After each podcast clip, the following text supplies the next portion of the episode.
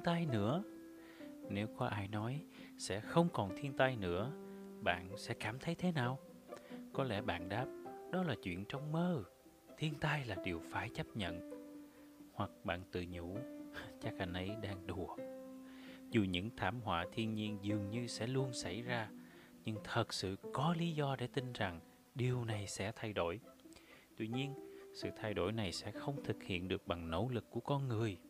Con người không thể hiểu thấu đáo các hiện tượng thiên nhiên xảy ra như thế nào và tại sao, lại càng không thể kiểm soát hoặc thay đổi chúng.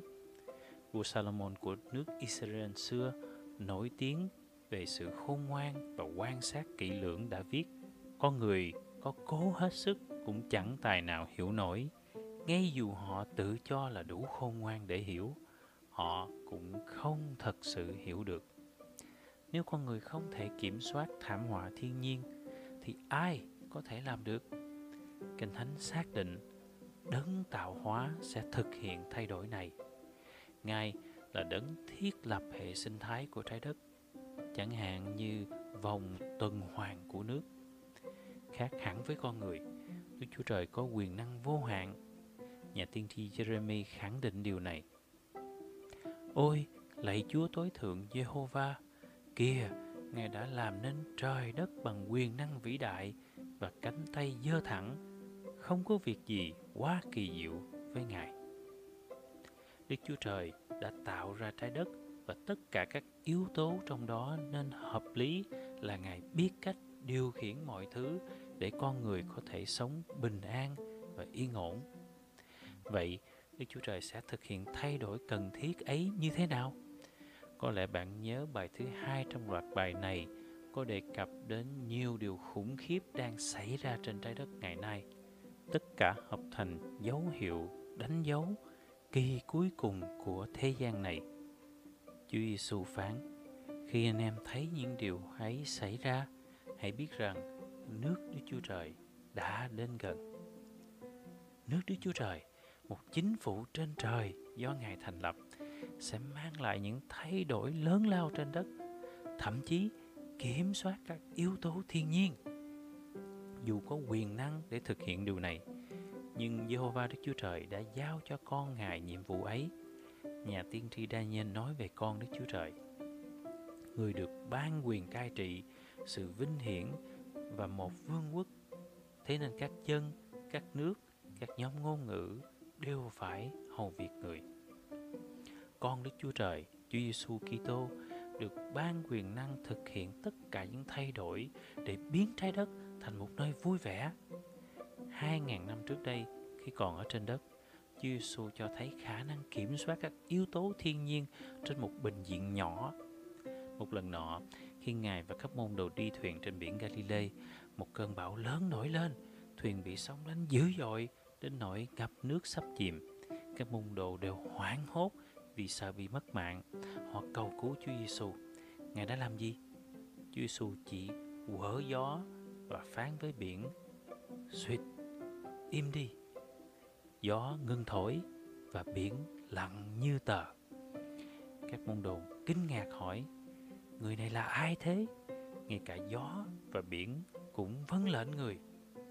Sau đó, Chúa Giêsu được cất lên cõi thần linh, cũng được ban sức mạnh và uy quyền lớn hơn.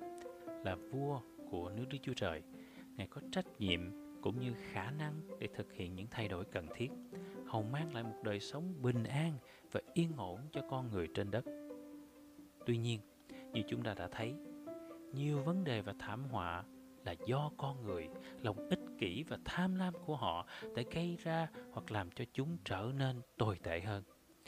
Nước Đức Chúa Trời sẽ làm gì đối với những người khăng khăng đi theo đường lối đó và không muốn thay đổi?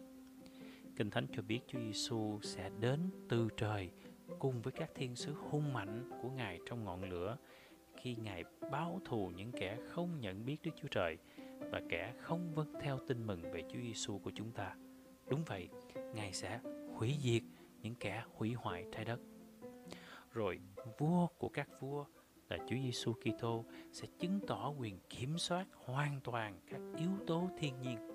Ngài Ngài sẽ hành động để đảm bảo thần dân của nước trời không còn gánh chịu bất cứ tai họa nào. Ngài sẽ dùng quyền năng điều hòa các yếu tố khí tượng để thời tiết và các mùa màng đem lại lợi ích cho nhân loại.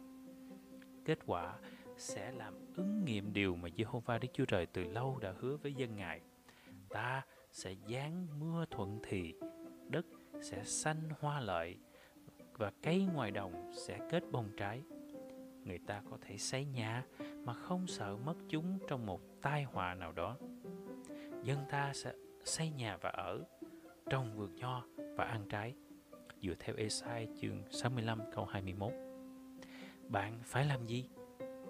Như nhiều người khác, chắc hẳn bạn mong muốn sống trong một thế giới không còn thảm họa, tàn phá nữa. Vậy bạn phải làm gì để được sống ở đó?